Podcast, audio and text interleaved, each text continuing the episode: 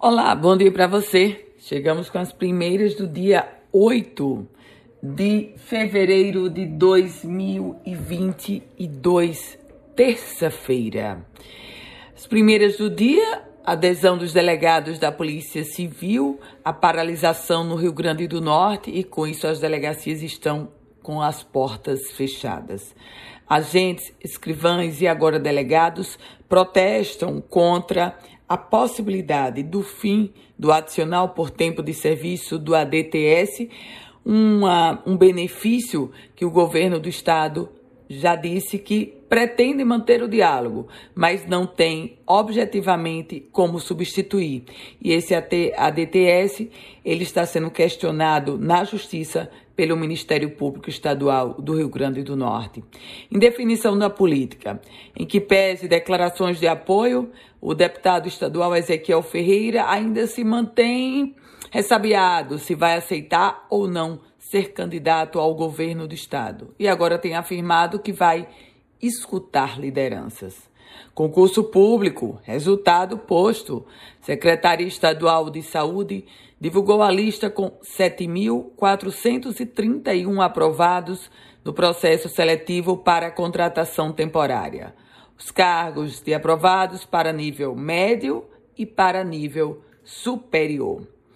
Por falar em saúde, minha gente, 700 mil pessoas estão com a terceira dose da vacina em atraso.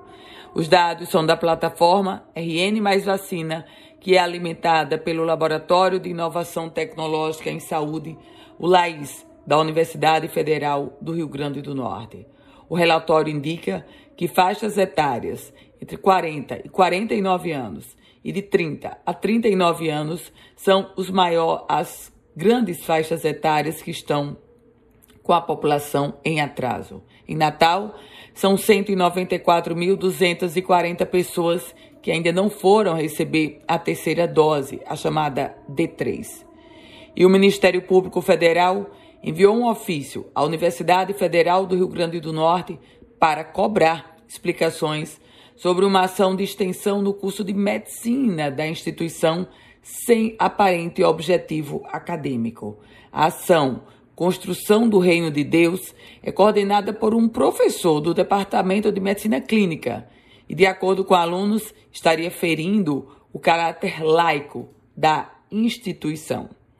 Trago informações agora de que a cidade de Natal, a prefeitura liberou a quarta dose da vacina contra a Covid-19 para imunossuprimidos. A partir de hoje, liberada essa dose e poderão receber aquelas pessoas que têm imunodeficiência primária grave, transplante de órgão sólido ou de célula tronco, aquelas pessoas que fazem quimioterapia desde que tenham recebido a D3 há mais de quatro meses.